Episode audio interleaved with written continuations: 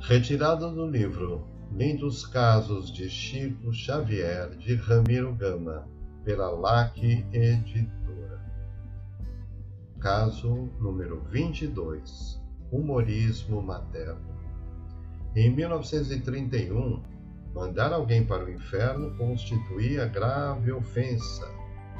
E um dos missionários católicos que visitaram Pedro Leopoldo naquela época, no selo com que defendia a Igreja Romana, falou do púlpito que o Chico, o médium espírita que se desenvolvia na cidade, devia ir para o inferno.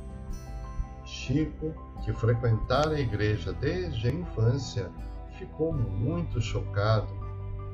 À noite, na reunião costumeira, aparece a progenitora desencarnada e, reparando-lhe a inquietude, pergunta-lhe bondosa o motivo da aflição que trazia.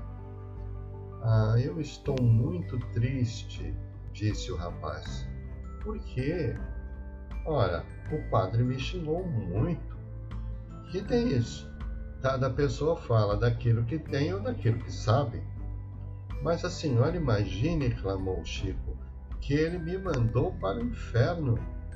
O espírito de Dona Maria sorriu e falou: Ele mandou você para o inferno, mas você não vai, fique na terra mesmo.